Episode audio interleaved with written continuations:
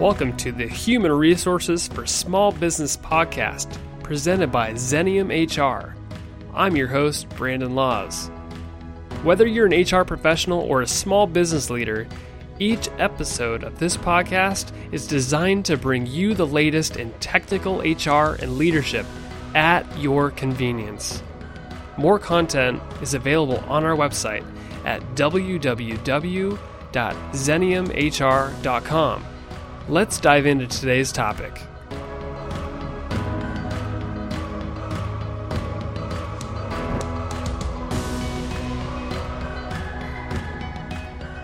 Welcome back for another episode of the HR for Small Business podcast. This is your host, Brandon Laws.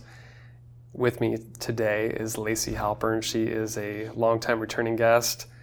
And this is a special episode. It's uh, kind of a landmark, I guess. Uh, 70 episodes is is today, and uh, I asked Lacey to come in because she's done about what do you think eight episodes with us. I think more Nine, than that. maybe but even more. yeah. more than that. But maybe you've done like a seventh of the episodes or, or more. So, Lacey, it's good to have you back.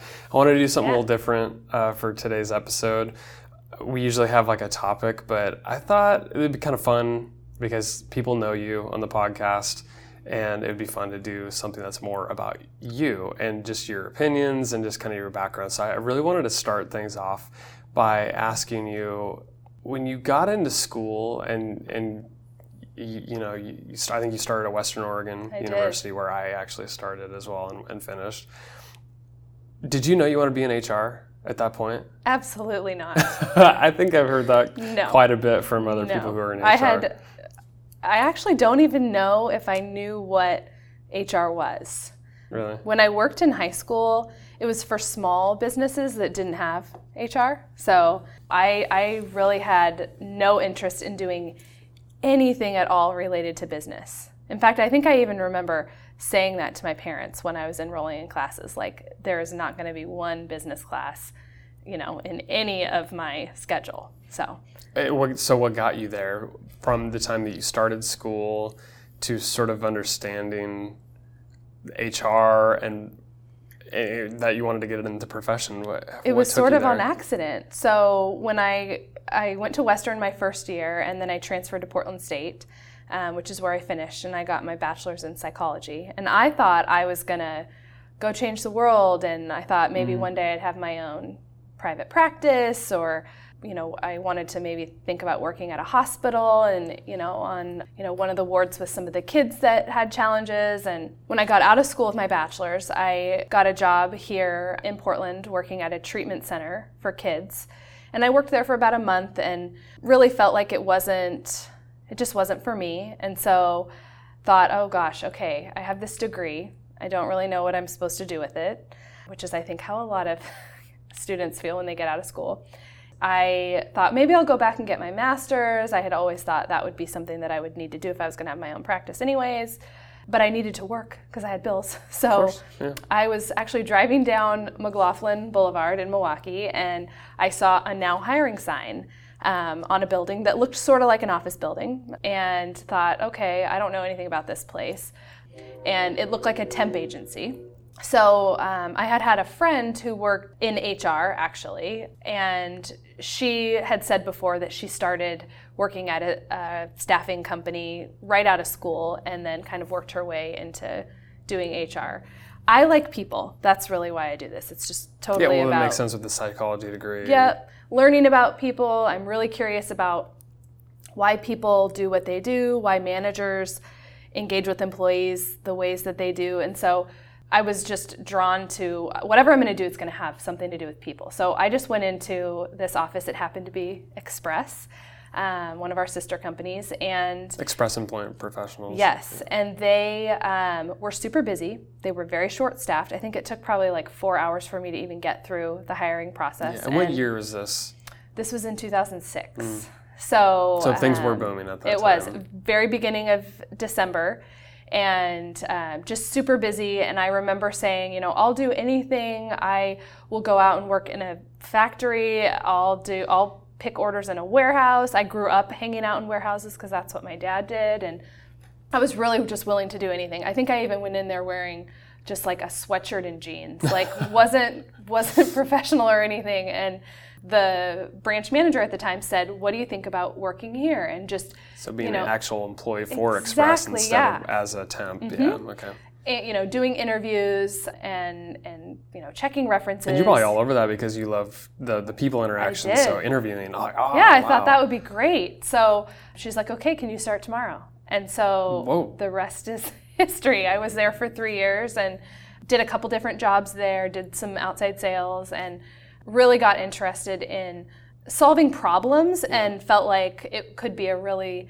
nice transition, you know, to come over to Xenium. I'd been to some of the trainings and interviewed here, and that's how I ended up here. That's awesome. And then going back to the college piece, I just want to sort of ask you a philosophical question. But do you do you feel like the, the college experience, and, and I'm not talking about a specific college, but do you feel like uh, when you choose a major that it actually prepares you for a career that lies ahead, or do you feel like it really takes those the work experiences, or just to fall on your butt once in a while to figure out which path you have to go? That's a good question. You know, I I don't know if I had a typical college experience. I went in as a sophomore. I took a lot of AP classes in high school, and so I actually only went to college for three years. Um, and I were full time. So advanced.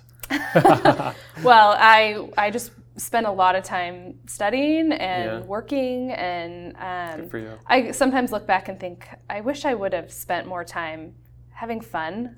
But I do think that, you know, I think having a, an education is important. I think, if anything, it taught me things like time management, discipline, you know, being able to be self generating and not have someone telling you Yeah. what to do all the time. I think that has helped prepare me for this kind of work.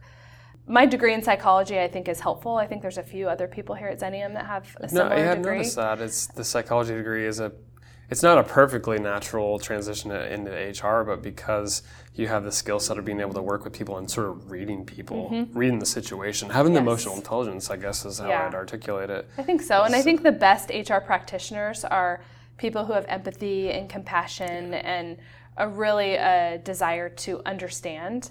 And I think the, the ones that struggle are, are people that lack those skills. And I've had to stretch myself in other areas. You know, I don't, I'm, I didn't take business classes in school. And so I've had to brush up on that. And uh, we've just got such a great team here that has been really helpful in, you know, filling some of those gaps. And I think work experience you know, I've just grown leaps and bounds here in all of the interesting work that I've gotten to do. But I wouldn't, I wouldn't make a decision otherwise and have not decided to go to school.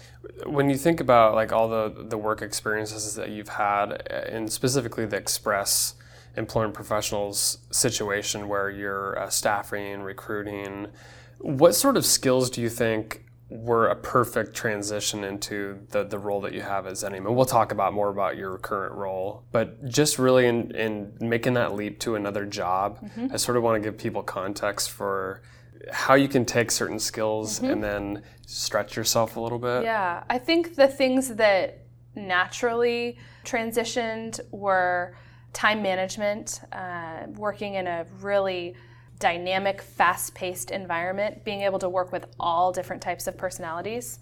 When I was at Express, I was working with associates and clients and community partners, and so just the ability to kind of flex your communication style, the ability to influence.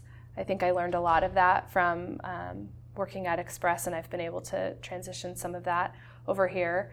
I don't do recruiting here now, but you know, a lot of my ability to be able to advise clients in that area comes from that background too. So when you think about when you finally made that transition, Express was sort of your like first you know, big girl job. You mm-hmm. know, you're a professional now, and then you you make the transition into more of an a, like a traditional HR role, but with a consulting company, which is what Xenium is. What sort of things were you doing initially? You were more of an entry level position, if I, remember right. yeah. What sort of things were you doing? You went from forward facing to then now you're back office. Yeah. How was that like? It was tough. It was really tough. And I uh, was told that that's how it would be. And I was told that it would be tough. I knew that it would be a struggle. Um, really being somebody who I had a pretty flexible schedule. I was doing outside sales, so I kind of planned my own day. I spent a lot of time out in the field and I missed the the team, you know, not being in the office, which is what I was doing when I was a staffing consultant. Um, that's sort of what drew me to this position. It was an internal position.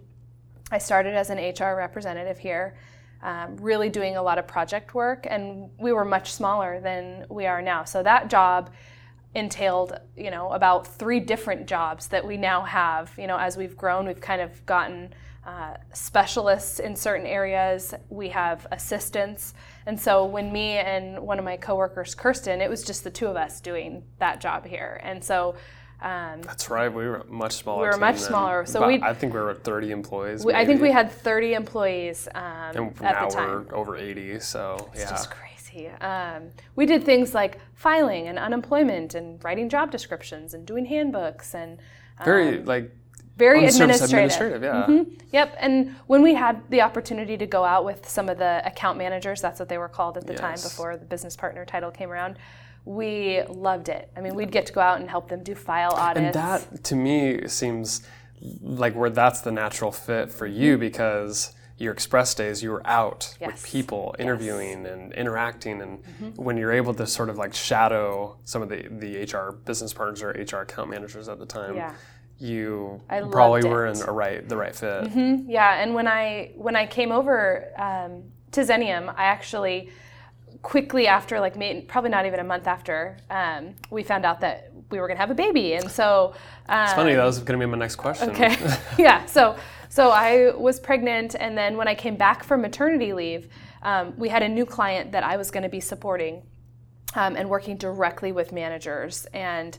Um, it was something new and, and different that we had actually never done at Xenium before for a client, and I was thrilled. And I think that project, that work with that client for I think two years, just catapulted um, me in and my interest in knowing that that this is where I'm going to be and this is the kind of work that I want to do, interacting with the clients and being more forward facing. You you'd mentioned that you were pregnant, mm-hmm. and I I'm going from my own memory, but it was, seemed like it was within the first year of you being at Xenium. It was. I started at Xenium in October of 2009, yeah. and I had my daughter. Which is a year after I started at Xenium. Okay. So. And then I had Avery in August of 2010.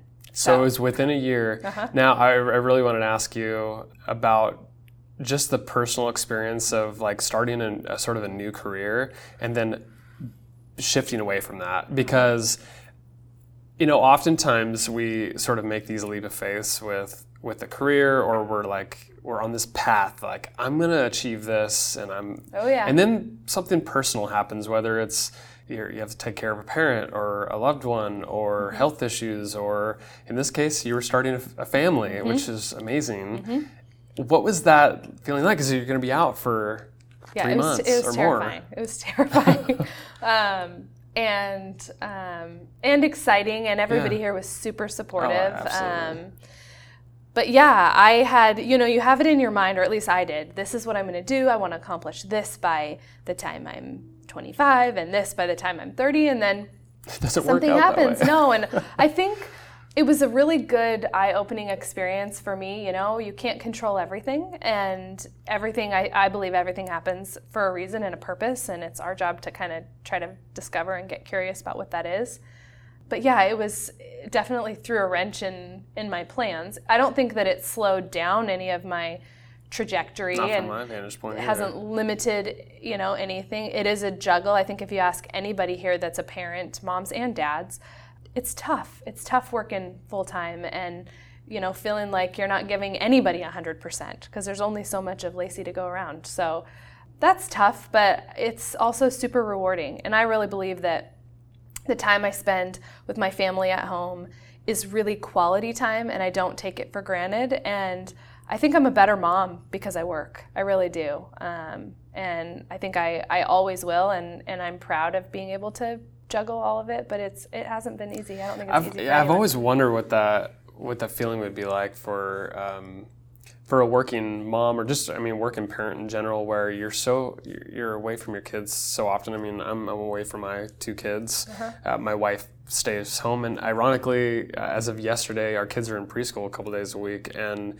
it's the first time where we both like she's back to work a couple days and, and now we're having this kind of back and forth of oh my gosh like now I have to drop I am on drop off and pick up duty yeah. two days a week and this just threw up my whole schedule and, and how I operate in the mornings and the afternoons. And I now see what it's like, especially as like a working mom, because it seems like the moms are the ones that are, you know, they're the, they're, they're the nurturing ones. Yeah. It seems like for the, no, I'm just speaking generally, but uh-huh.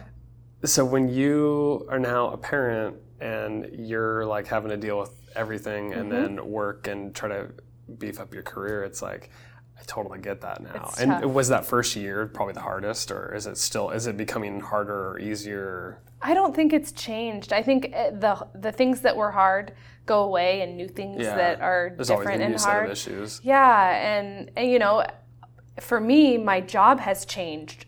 It seems like every year something is different, and so as I'm changing and growing, she's you know getting older, and mm-hmm. she's in first grade now, and so it's just a different set of, of challenges. And I think as she gets older, there'll be more activities and, and more things that she wants to do. And if our family grows too, then you've got the balance of that. So I think it's just, it's always a, a juggle and just trying to make sure that I think I, it's important. I got to take care of myself too. So so on, on that note like when you talk about like the the balance of the work life and the home life and it doesn't have to be specific to Xenium, uh, your current employer, but what do you need from your employer when, when you have a family? Like, what is what are the things that stick out in your mind of, if I really want to have this balance, I need this.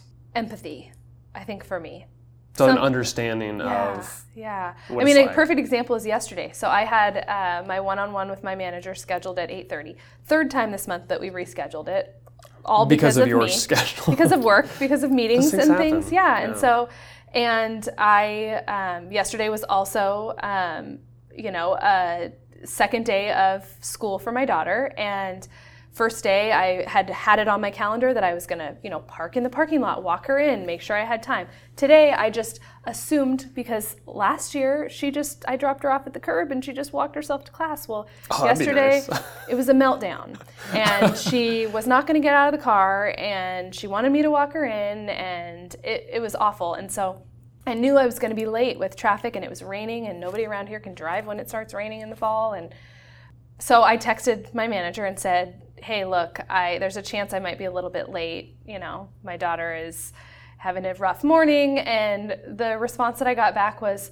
"I actually might be late too. I'm having the same, same deal thing. this morning." Yeah. So just just that knowing that even if she wasn't going to be late, she would have said something probably like, "Totally get it. Take your time, drive safe."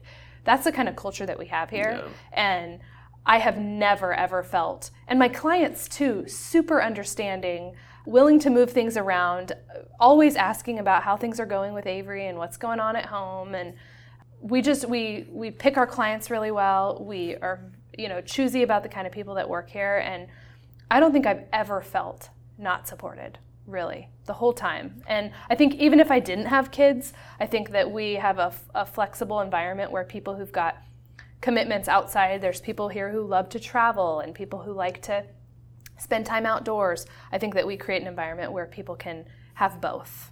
When you think about the, the time uh, when you we started at Xenium, 2009, uh, you, you get pregnant, have a baby, you're back at it, and you're just hitting the ground running and your career really catapulted. I mean, like I can say that because I, have known you for so, so, long, and I've you know we've been doing these podcasts for for four years basically, and you basically went from an HR representative all the way to now you're a senior human resource business partner, and the, the sky is really the limit for you. But I wanted to I wanted to know, are there specific experiences or things that happened along the way that really just helped jumpstart that oh, career? Oh, totally. Totally. What, yeah. What, what, can you?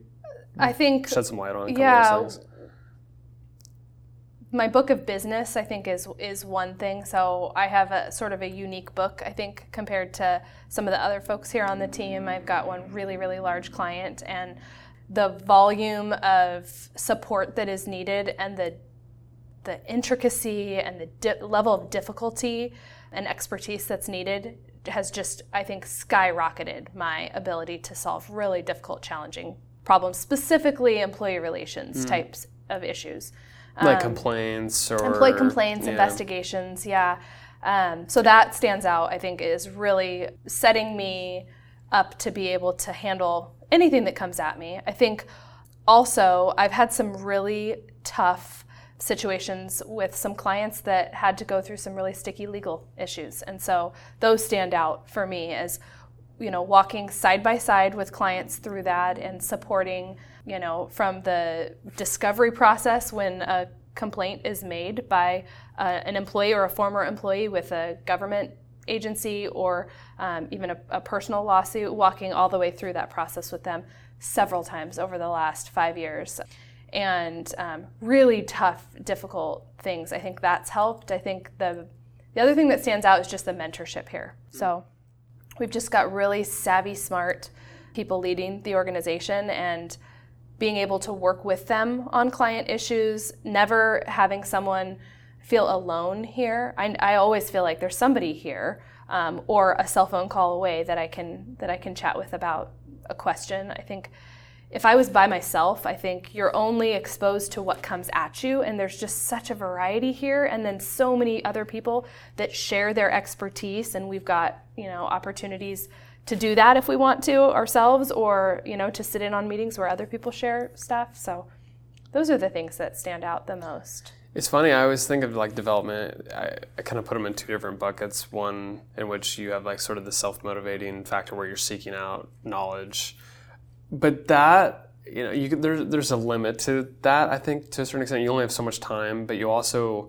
might not be looking in the right places mm-hmm. whereas the experience side of things, you get things thrown at you. Yes. Like you're just talking about investigations, and I mean those things you didn't seek those out; those just dropped in your lap. Mm-hmm. And at the time, you probably were like, "This sucks," and it's it hurts and it's painful, oh. and yeah. uh, there's a, the level of anxiety that goes around with this. It's like I just toss my whole day upside down. Uh-huh. I don't want to deal with this, but at the same time, you look back at those moments and I those are probably proud. your your greatest moments, yeah, right? I do, and I really solving problems, helping people enjoy their work better, eliminating issues that employees are causing, you know, in workplaces. And there's been times where it's been sleepless nights and tears and sitting in, you know, into some of the the offices of our, you know, our our HR directors and and VP and like I can't do this. I actually don't think I can do this. And just hearing from them, you can do this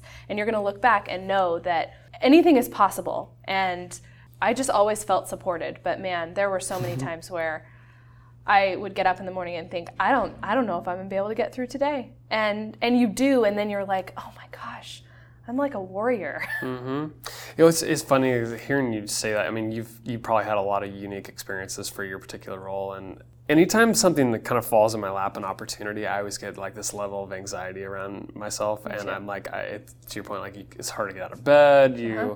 are so nervous, your stomach's turning, yep. or whatever.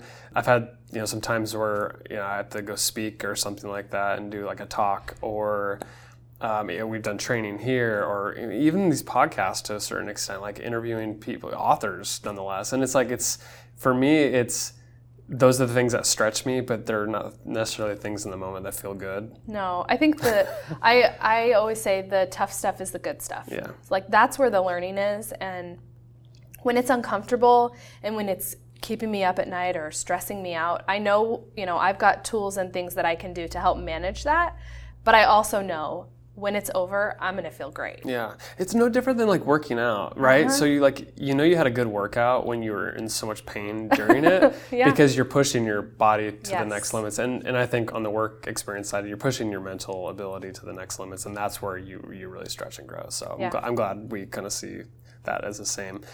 I, I kind of want to do like more of a rapid fire. Um, okay. I want your opinion on a couple things. What is the management style that appeals to you the most and the one that you thrive from?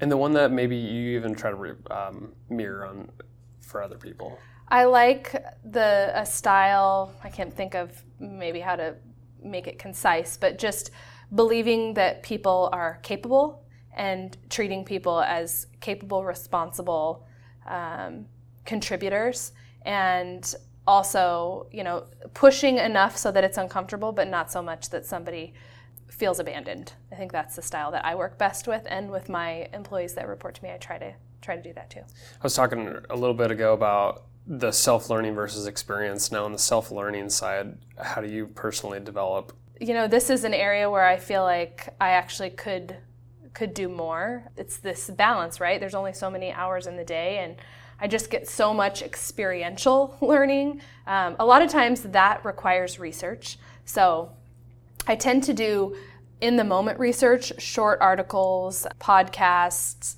um, things like that are easy to digest, easy to apply. I also like coursework, so I prefer workshops. I like going to attend some of the annual briefings from the um, legal firms that we work with. I enjoy reading. It's it's always a challenge to try to make the time for it for me, but I think things that are in short bites to digest are, are the easiest. If you had three hours, morning, afternoon doesn't matter. No child, you're not even in the office, but you've got three hours that you've allocated to professional development. Are you picking up a book, watching videos, listening to podcasts, going to a workshop? Probably going to a workshop. You're because uh, you're a people person. Yep. You like to be. Yeah. Yep. You like to physically be there Yep. and get the energy. There is a level of energy that Yes. comes with it, and the networking aspect is is Yeah. fun. So I, I totally get that. What's your toughest experience that you've ever had here? Being deposed for the first time was probably was probably the hardest, and I've done it, bef- you know, since then. And um, I think every time you you get gain a little bit more confidence and know that you're you're credible. That's a really tough experience, I think, for anybody. Can you describe that a little bit? yeah, like I it mean, you're, like? it feels like an interrogation. um, feels like And they're they're probably trying to trip you up on what yeah, you're saying. and trick you and Yeah. use things. You know, it feels like against Darn you. attorneys. You know, the the thing is though, I appreciate the process. I think there are probably times where companies maybe don't always do the right thing, and so there needs to be an avenue for people to be able to, you know, to address that. Sitting in the hot seat, it's it's uncomfortable when you feel like you've done the best that you can, and we work with really great companies and well-intended employers, and I just feel like it, it's an attack sometimes. It feels personal. And so to try to separate that, I care a lot about what people think of me and our company and, and the work that we do. And so when it feels like that's being attacked or questioned, it's it's just not a good feeling. So On the other side of the, the spectrum, what's the the moment that you felt I'm on top of the world right now and nobody's ever going to get me off my pedestal and like my maybe my, you felt like your career is going to go to the next level. What was like the best experience you've had in your working life? man, there's been so many more of those. That's wow. That's yeah. great. I don't know if there's been like one one single moment. There are days where it's like I'm driving home and I'm like, "Oh my gosh, like I was born to do this." Training days, I mean, I love training and so training at my clients pretty much every time I do that, I I feel like this is exactly what I'm supposed to do. You know doing doing really sticky i can think of several really sticky investigations where getting to the bottom of it and getting the truth is is just a really rewarding feeling. If i wasn't doing this work maybe i'd be a detective or something but Private investigator, yeah i, I think some, something like that. I, I just um, i really like figuring things out. And so those moments have probably been the, the kind that you're talking about Something I've totally relied on you a lot over the years. I meet a lot of different people and I have different connections and a lot of people email me or, or even people in my within my circle of influence that um, are looking to jump into HR. They're always like, you know, I just want to meet with somebody, and I always hit you up for for connections. Um, to have you do an informational interview with them, or, or I guess vice versa, it's them interviewing you. What is what is some advice you give people um, about informational interviews? I personally think they're valuable, probably one of the more valuable things that you could do um, when you're looking to either grow in your career, jump into a new career. What's advice you'd give somebody if they're going to inter- give you an informational interview to like cut right to the chase Yeah. and ask the right questions? I- I would I would research before, you know, especially if The you're person? doing the person, the position, what they do. Try to get as much information as you can, and then I would really dig in and ask lots of questions about the challenges of the role. You know, I'd ask things about what's the best day like, what's the worst day like, what kinds of support is available when things are really, really crummy and I'm having a bad day that's the kind of stuff that I think would be important to me. I think I would, you know, you you want a position and a company to be aligned with your own personal values, and so I would uh, try to craft some questions, probably um, related to my values, to see if that position and the company and you know that kind of role would be aligned with it. You've seen a lot of different cultures. Mm-hmm. Uh, you support 30 companies or yeah, a something like that. right now. So you've seen the varying cultures. What's like the biggest aha that you've seen? Like, if you want to build a great culture, like you need to have this. Yeah. If you could think of one or two things, what what would those be? Or maybe just a philosophy. I, I don't know. Yeah. Be kind. Hmm. Just be kind. Treat people with respect. I think that I think that's the root of it. There's so many times where there's an issue and it's like, gosh, if if somebody was just a little kinder or a little more understanding, you know, it, we wouldn't have had this happen. I think most workplace issues often come from misunderstanding, not putting ourselves in other people's shoes, making a judgment before having all the information. So I think if we just lead with kindness, it would be a much better place. I mean, along the same lines of it, what do you think is the the quickest way to break down really bad barriers between coworkers? Empathy. Yeah. But how do you gain empathy when you never had it? I think you you have to be somebody I think you actually have to care. You have to mm-hmm. actually want things to be better and be willing to do whatever it takes. And sometimes that means swallowing our pride and admitting that maybe we didn't know everything, we didn't have all the facts, we maybe said something we shouldn't have said and be accountable for it. And I think when you do that, you put yourself in somebody else's shoes and that demonstrates empathy. You know, I've had situations with coworkers where just very different communication styles and we've worked through it and it took several times of sitting down even with some of the the leaders here to help us try to work through this and tears and upset and not thinking that we could get through it and I can say now that the one that I'm thinking of right now probably the greatest one of the greatest working relationships that I've had. I think that struggle and trauma and conflict and all the bad stuff, if you can get through that, any relationship like post that, if you do the tough work, is 10 times stronger. So it's like I said, the hard stuff is the good stuff. If there's like one thing an employer could actually do to make a workplace culture be great, like you were talking about people and how they just need to be kind, but that's more at the the employee level, like the peop- individual level, just making individual decisions, and then that's what sort of makes the culture. But if like an employer could actually turn the little wheels of the machine and, and make a workplace a little bit better, what what could they do?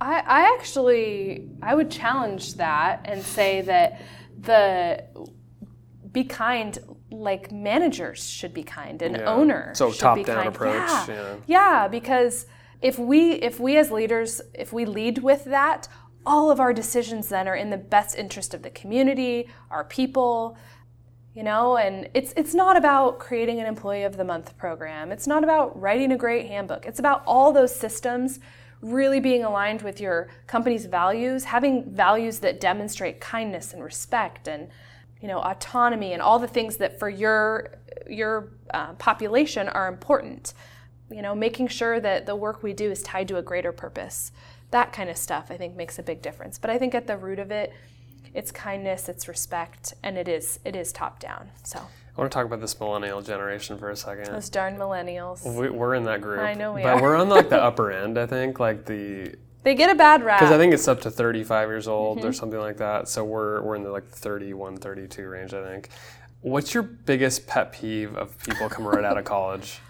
The, the, something like they just just don't understand, and you wish you could just like look, you don't get it. Like, especially about the working, the, the like the workplace. It's So tough. I'll just say my experience working with millennials has been super positive. So I Because you don't hear that kind of stuff in the media.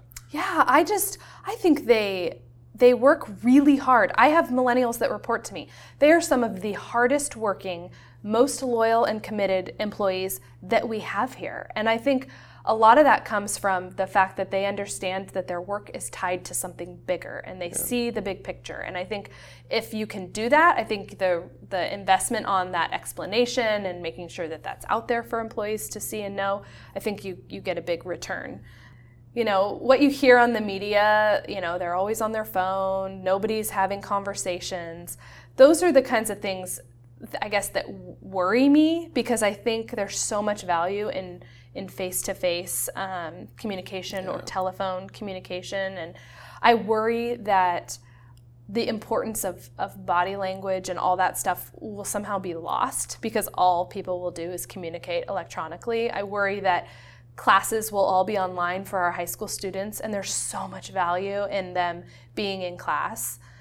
I worry about all the information that is available just at, at people's fingertips, and that I think there's good and bad to that. I can see challenges with you know with our kids just having stuff so readily available and not having to work for for it. Like we had to like look at encyclopedias, and I remember doing book reports, and you know, Couldn't use Wikipedia. right? you They didn't have that. So those are the things that worry me. But my if I'm speaking about my personal experience, I don't really think I have a pet peeve because really, truth, truthfully, my experience has been great. I have, have clients that have struggles and frustrations and most of it's around flexible schedules and i think maybe because i'm it's an hmm. unfair question because i'm sort of in this group too and i appreciate that as well i was actually telling a client uh, on tuesday they were saying you know what about these millennials that want to leave early and i just said well i can speak personally i want to be done with my work by about 4.30 because I want to be able to pick my, my kid up from school. I want to make dinner. I actually want us to sit at the table because that's important to me.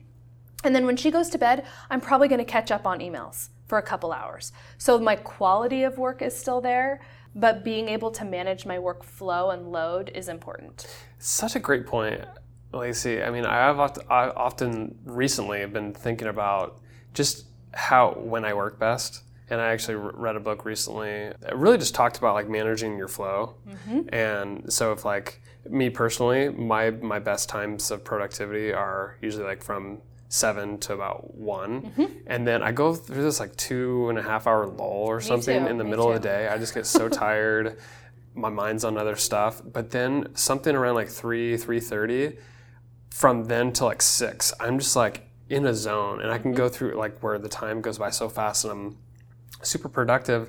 And I and I I say that story just because I've figured that out, and I've got the flexibility in my job to be able to manage my workflow that mm-hmm. way, and I know when I'm most productive. So it's like you're going to get your work done, and you're, you're going to do it really well during those times. But why not give employees flexibility? Like if mm-hmm. millennials want that, why not Right. get them that? Because they've already identified where they're the best. Yes. Yeah. Why- why can't we meet them You where get more out out of an employee if you can align skills and abilities and interests and also provide them with those intangible things that don't cost any money. I have an employee that reports to me that um, likes to go running on her lunch. And so she's going to take a little bit longer lunch. And that's okay because she's staying until 5:30 or 6 because she knows that she needs that break in the middle of the day to be productive in the afternoon.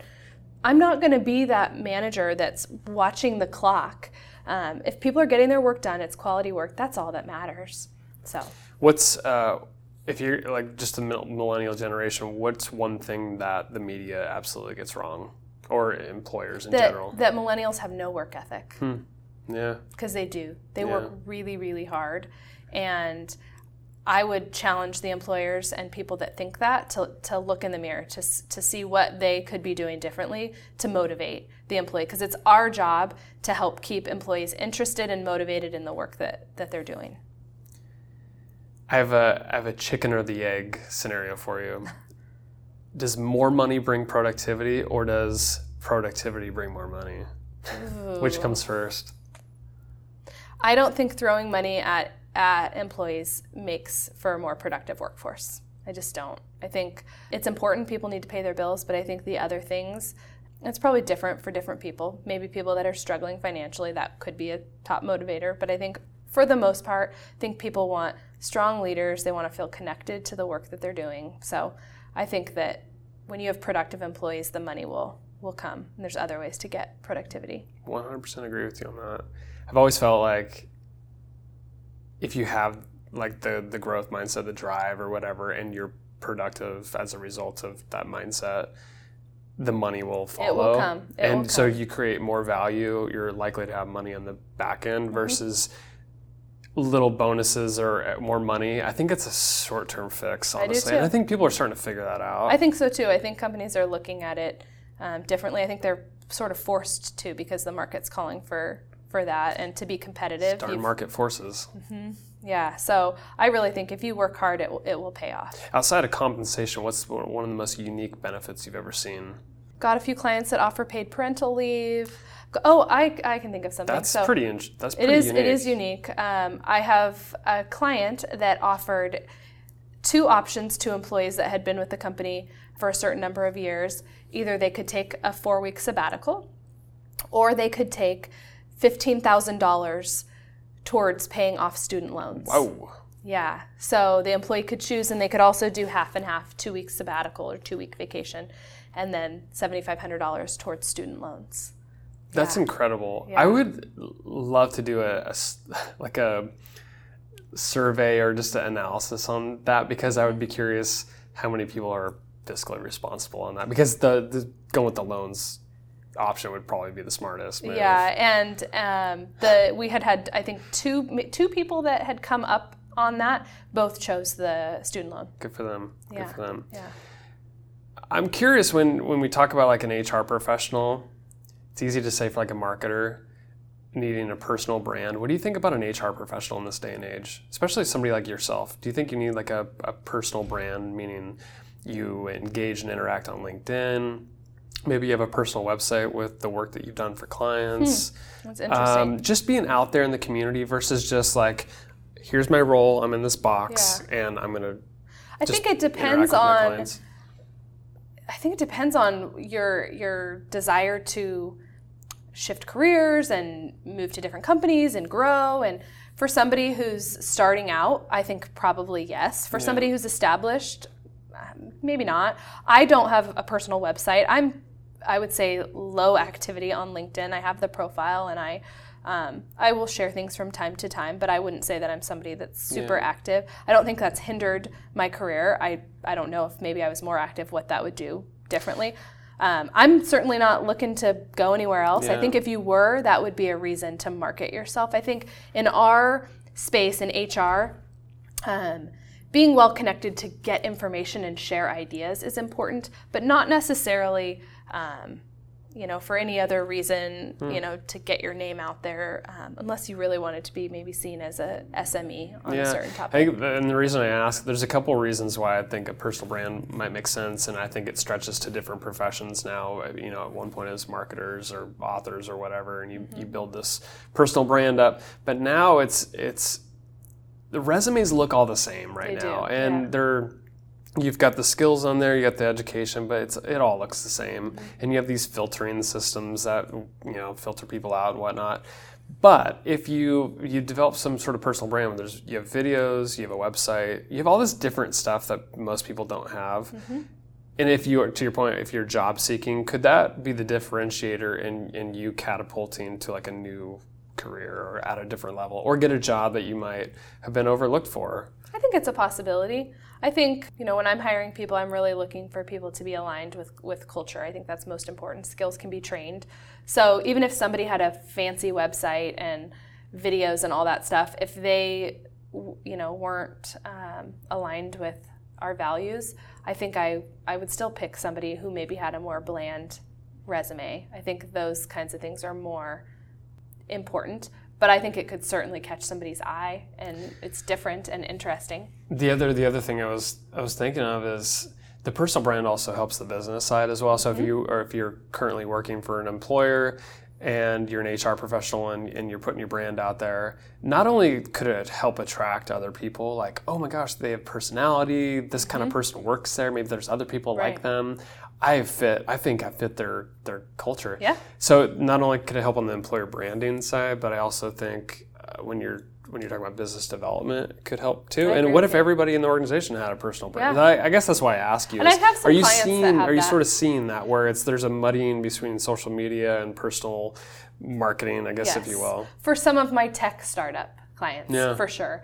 For a lot of my other clients, I think maybe not yet. Maybe that will come. But yeah, there's I have a client that's got all their employees on their website, and there's links to each person's LinkedIn. If they've got their own blog, that's linked on there too. Um, even if it's personal blog. So I think it, it is happening, and that has been on. They've been doing that as long as I've been working with them, so almost four years. Awesome, Lacey. This has been a fun episode. Yeah, it was super fun. I've I've enjoyed chatting with you. We'll have you back on for another 10 to 12, 15 episodes more, and uh, hopefully you're on for the 140th as well when Cool. we when we double the Okay. amount. All right. Um, thanks for joining us for the, today's episode. Thanks for the download. If you liked what you heard, please go to iTunes, give us a review. Uh, always looking for feedback about how we can improve and just learn about other topics you want to hear about. But we'll talk to you next time. Lacey, again, thank you. You're welcome. Thanks. Thanks for listening to the Human Resources for Small Business podcast. Subscribe to this podcast and leave us a review on iTunes, Stitcher, or wherever you listen to podcasts. Also, be sure to check out our blog at www.xeniumhr.com forward slash blog and follow us on Facebook, Twitter, and LinkedIn to hear about the latest in HR and leadership. The information on today's episode is for educational purposes only and should not be taken as legal or customized advice for you or your organization.